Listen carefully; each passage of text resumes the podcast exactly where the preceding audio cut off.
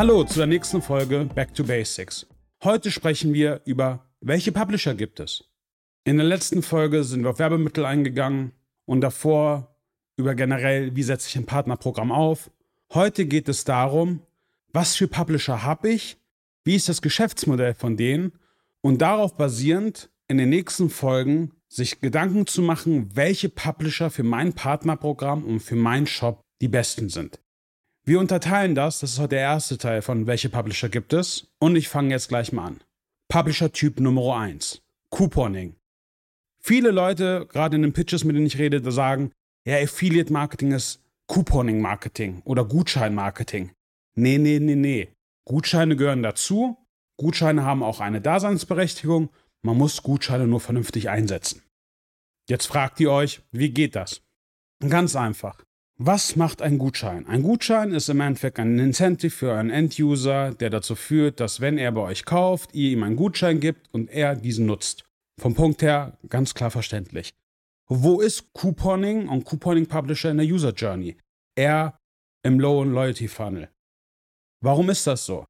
Ich weiß, wenn ihr mit Gutscheinseiten redet, sagen sie, nee, die Leute kommen und wir bringen euch neue Kunden ich fange jetzt nicht mit der Grundsatzdiskussion an, aber ich sage einfach mal meine Meinung. Also, ich sehe das nicht. Wann wart ihr denn das letzte Mal auf einer Gutscheinseite und habt gesagt, oh, wo gehe ich denn heute mal einkaufen und bin auf eine Hauptseite gegangen? Ich will nicht sagen, dass das nicht passiert und gerade wenn ihr Newsletter von denen habt, kann das auch mal passieren.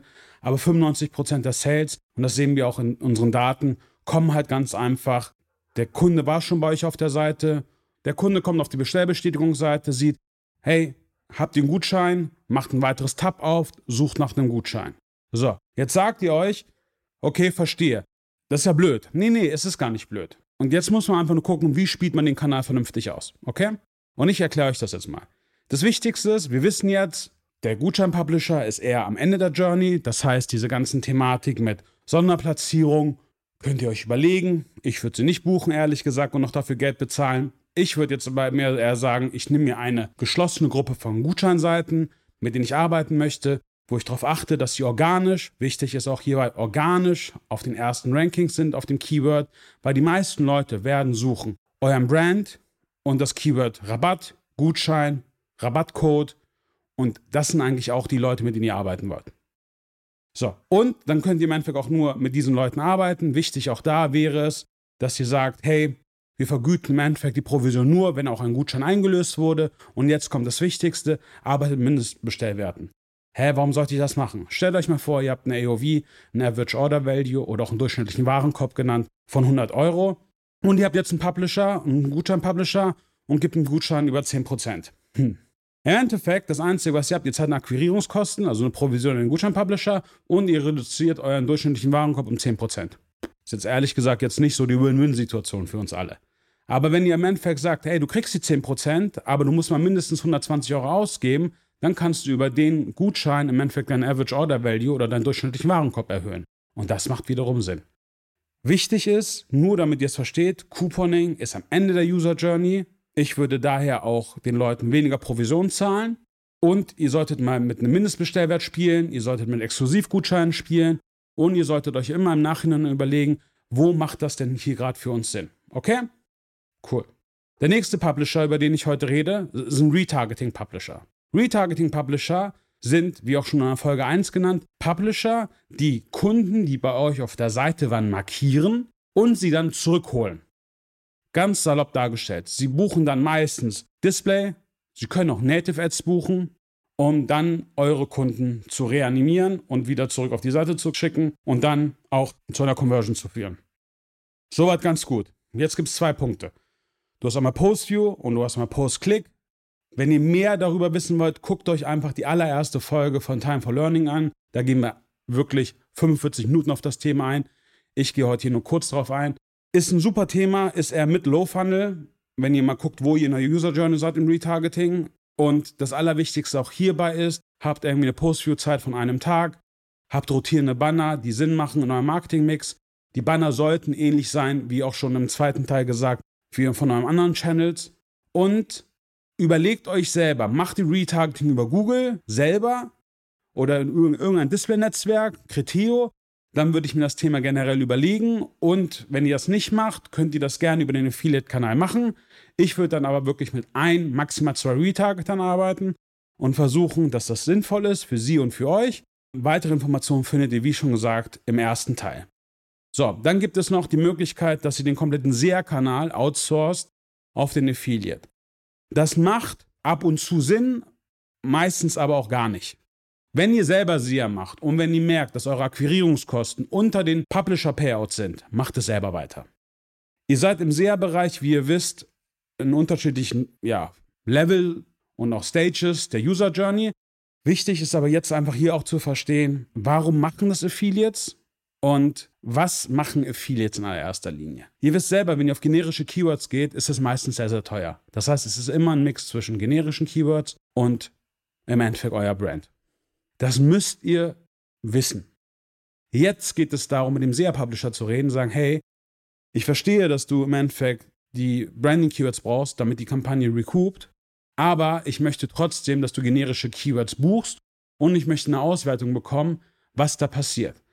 Ich würde auch ehrlich gesagt im SEA-Bereich mit maximal einem SEA-Publisher arbeiten, weil mit mehr bringt das gar keinen Sinn, aber auch unter der Prämisse, dass ihr euch absprecht, dass ihr die CPTs, CPCs abgleicht und dann einfach schaut, macht das für mich Sinn, es in-house zu machen oder über einen Affiliate-Kanal zu machen. Wir haben einige Publisher, wo wir die SEA-Kampagnen in-house abgestellt haben und sie eigentlich prima nur noch über einen Affiliate-Kanal machen, was super geht, aber unter zwei Aspekten. Zum einen müsst ihr ein individuelles Payout-Modell für diese Publisher haben und zum anderen müsst ihr im Endeffekt kontrollieren und auch wirklich eine Transparenz haben mit denen, dass ihr sagt, wie viele Klicks kamen über Brand-Keywords, wie viele Klicks kamen über generische Keywords und wie war auch das Conversion-Verhältnis.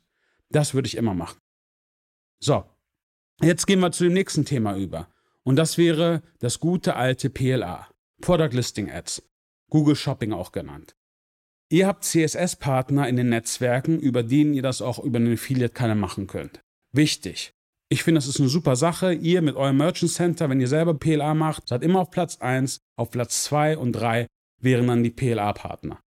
Gibt den Restriktionen vor. Das heißt, gibt ihnen Maximum CPC vor, gibt ihnen im Endeffekt vor, dass sie keine Branding-Kampagnen schalten können. Redet mit diesen Leuten. Weil das Schlimmste, was euch immer passieren kann, ist zum einen, dass ihr nicht das Geschäftsmodell der Publisher versteht, aber wenn ihr es auch dann versteht, nicht mit diesen Leuten redet. Weil das Allerwichtigste ist, redet mit ihnen, findet einen Konsens, jeder Traffic ist gut, ihr müsst nur im Endeffekt damit miteinander sprechen und sagen, wie kriegt ihr eine Möglichkeit hin, die für alle Seiten plausibel und klar ist.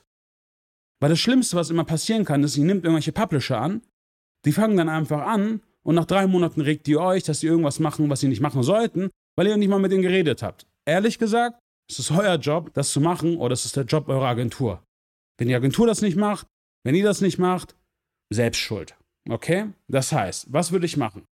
Ich würde auch wiederum mit einem bis zwei PLA-Publishern arbeiten, denen im Vorfeld sagen, welche Keywords sind erlaubt, welche Keywords sind nicht erlaubt, ich würde auch aufpassen, dass wir es ganz einfach machen, dass ihr Produktdatenfeed zur Verfügung stellt, wo genau auch vielleicht die gewisse Produktgruppen, die nicht erlaubt sind, gar nicht drin sind.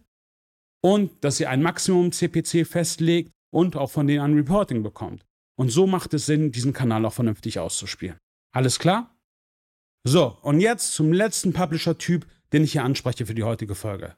Cashback-Publisher. Cashback-Publisher sind grandiose Publisher. Sie haben eine Cashback-Community, bestes Beispiel wäre zum Beispiel Payback, Schub, wo sie im Endeffekt ein Cashback dem Kunden geben und dadurch halt auch, ja, wie Gutschein-Publisher den Kunden incentivieren, bei euch einzukaufen. Die Idee ist super. Ich würde hierbei vorschlagen, check die User Journey. Ein Cashback-Publisher ist jemand, der wahrscheinlich auch im Mid- und Low-Funnel ist. Das heißt, die Leute wissen schon, welches Produkt sie kaufen wollen, haben schon zwei, drei, vier Läden gecheckt, sind sehr preisaffin, gehen dann auf ihre Cashback-Seite, sehen, wo sie das beste Angebot bekommen und in dem Moment kaufen sie wahrscheinlich auch da, wo sie das beste Angebot haben und den höchsten Cashback bekommen.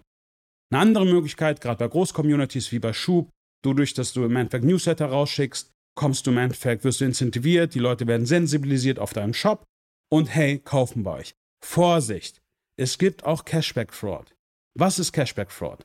Wenn ihr im Endeffekt gerade zum Beispiel Vorkasse erlaubt, das heißt, die Leute müssen im Vorfeld überweisen, gibt es einige knifflige Leute, in diesen Cashback-Communities, die sich einen Spaß draus machen, bei euch über den Link der Cashback-Seite Sales zu machen, gerade bei höheren durchschnittlichen Warenkörben wie Möbel, machen einen Sale über 1000 Euro, kriegen als Beispiel 100 Euro Cashback. Der Sale wird ja auch sofort übergeben, weil ihr ja im Endeffekt Vorkasse anbietet und sie bezahlen die Bestellung nie. Per se ist das jetzt nicht schlimm, weil ihr könnt ja die Conversion stornieren. Es gibt aber leider wiederum einige Leute, die keine Sales Clearings machen und solche Sales einfach automatisch in die Freigabe kommen. Wichtig, wenn ihr bei Cashback Sales seht, die immer regelmäßigen Abständen immer wieder kommen, immer die ähnlichen Warenkörbe haben, checkt, ob es Vorkassen-Sales sind. Und wenn ihr merkt, dass nach zwei, drei Wochen diese Leute nicht bezahlt haben, storniert sofort die Sales ab und wichtig, informiert die Cashback-Community, dass sie diese User blacklistet und sperrt. Dafür kann die Cashback-Seite nichts. Das ist halt einfach ein Problem, was wir haben, was dieser Publisher-Typ nun mal hat, weil es eine offene Community ist, wo Leute sich anmelden können und im Endeffekt den Cashback in Anspruch nehmen können. Daher ist es eure Aufgabe, da Sales Claim zu machen und wirklich mit einem Auge drauf zu sein.